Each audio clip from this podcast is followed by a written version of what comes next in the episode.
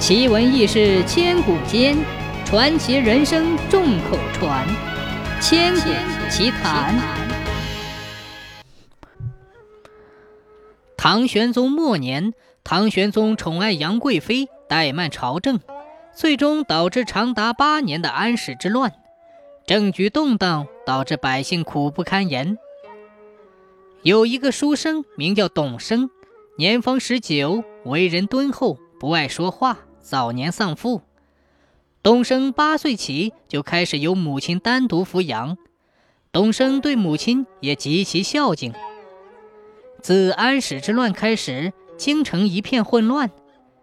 有一天，董生的母亲打算挑着两筐白菜到集市上卖，谁知刚出城门口就被急行而来的马队给踢倒了，几匹马接连从他身上踩过去。董生的母亲当场身亡。在屋里读书的董生闻听母亲惨叫的声音，赶紧冲出门外。可是伤人的马队早已不见了，只剩下母亲躺在地上，满身鲜血。董生将母亲抱回家中，请来大夫。大夫告诉董生，老人家已经死了。悲痛万分的董生不知该如何是好。幸亏好心的街坊邻居帮他一起把母亲埋葬了。孝顺的董生一连六天没有出门，专门在家为母亲守灵。第七天是董生母亲的头七，按礼数晚上要给母亲准备一些祭品，祭奠一下亡灵。可是董生找遍了家中，也没有找到什么像样的吃的，摸摸兜里只剩下五六个铜钱儿。董生数了又数。犹豫了再三，还是出了门。天刚擦黑，路上的行人不是很多。董生走过两趟胡同，来到了一个猪肉铺前。肉铺老板正在用锋利的大刀狠狠地剁肉。董生说：“李大叔，我……我……”肉铺的老板姓李，人称李大叔，都是不远的街坊，互相认识。哦，董生啊，什么事儿？来块肉吗？李大叔一边切肉一边和董生说话。不不不，今天是我娘的头七，我想，我想赊个猪头给我娘上供。可是我的钱……董生边说边低下头，手里拿着五六个铜钱，展示给李大叔看。哦，这事儿啊，什么钱不钱的，来拿着。这个猪头就送给你了，都是街坊邻居，有什么困难你就说话。李大叔为人豪爽热情，看到可怜的董生，非常同情。他顺手从旁边拿出一个猪头，用荷叶包好，递给董生。这，谢谢李大叔，我将来一定还钱给你。谢谢，谢谢。哎呀，别客气，拿去吧，真是个孝顺的孩子。快走吧。董生拿着荷叶包好的猪头就走了。经过一条胡同的时候，突然有人迎面撞了董生一下，两个人全部摔倒在地。董生看不清楚来的人是谁，只听见连连几句“对不起，对不起”，然后那个人就跑了。董生摸着黑，在地上捡起荷叶包，然后继续往家里走。到家之后。董生把荷叶包摆在母亲灵位前，然后跪在地上痛哭哀悼。天已经很晚了，董生哭的眼泪都干了。想起母亲生前的愿望，董生又提起精神，准备去读书了。坐在煤油灯前，董生刚打开一本书，就听见一阵咚咚的敲门声。夜已深了，这么晚会是谁呢？董生怀着疑惑去打开门。吱扭一声，门开了。董生看了看门外，没有人。谁呀？有人吗？门外异常安静。董生喊了两声，没人回应。他只好关上门，回了屋。董生刚关上门，屋里的煤油灯突然灭了，到处一片漆黑，伸手不见五指。董生正要摸黑去点灯，可是屋中突然有人说话。那是一个男人的声音，凄凉而又悠长。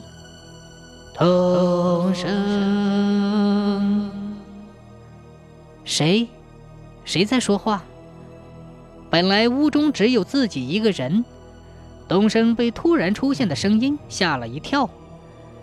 东升，你不要害怕，我不是人，我是鬼，但是我不会伤害你的。东升扑通一下子跪在地上，你，你是鬼？鬼大哥，我我没做什么坏事，也没伤害过你，你怎么会来找我？东升，你不要害怕，我是来拿回我的头的，我的头，我的头。啊，你的头，你的头怎么会在我家？你是不是找错地方了，鬼大哥？天黑路不好认，你还是到别处去找找吧。我这儿真没有你的头啊！董升刚说完话，屋内的灯又突然亮了。跪在地上的董生眼前出现了一双腿，他顺着腿往上看，那真的是一个没有头颅的鬼。董升吓得赶紧低下头，连连叩拜。东升，你不要害怕，我是不会伤害你的。只是因为你拿了我的头，所以我请你帮忙送回，好让我能得个全尸。什么？我我拿了你的头？我没有啊，真的没有。真有人头，我连看都不敢多看，怎么会拿了你的头呢？东升仍是一边说一边跪拜，不敢再抬头看那恐怖无头的灵魂。你今晚从李家肉铺拿了个猪头，是不是？是啊，没有错。可那是猪头，不是人头。李大叔给我的时候，我看得清清楚楚。可是你回来的时候和别人撞了一下，猪头掉了，然后你摸着黑捡起一个荷叶包就走了，是不是？是啊，您都看见了，确实如此。那你现在打开那个荷叶包看看，那究竟是什么？东升哆哆嗦嗦地从地上站起来，他来到母亲灵位前，打开荷叶包。东升惊恐万分，那竟然是一个人头。东升看到人头之后，啊，怎么怎么会变成这样？我明明拿着是猪头，怎么会变成了人头？鬼大哥，这我真的不知道。不知道怎么回事啊！撞你的那个人就是杀我的那个人，他当时用荷叶包包着我的头，慌忙中直接撞了你。你们俩的荷叶包都掉在地上，阴差阳错你就拿了我的头。不过多亏你，不然我的头就要被烧掉了。谢谢你，董生。董生才恍然大悟，哦，原来是这样啊！那，那你把头拿走吧。我是鬼，不能碰任何东西。我还要请求你帮我把头送回家，然后告诉我的家人这一切的真相，帮我伸冤。我很快就要去地府了，时间不多了，你仔细听好。董升不再害怕，他按照鬼魂说的，把头送回了家，然后把一切都告诉了他的家人。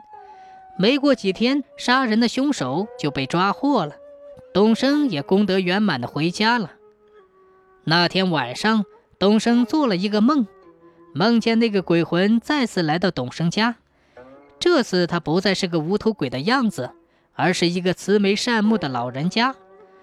那个鬼魂给董升一张试卷，他告诉董升一定要牢牢记住试卷的内容，将来一定会有用。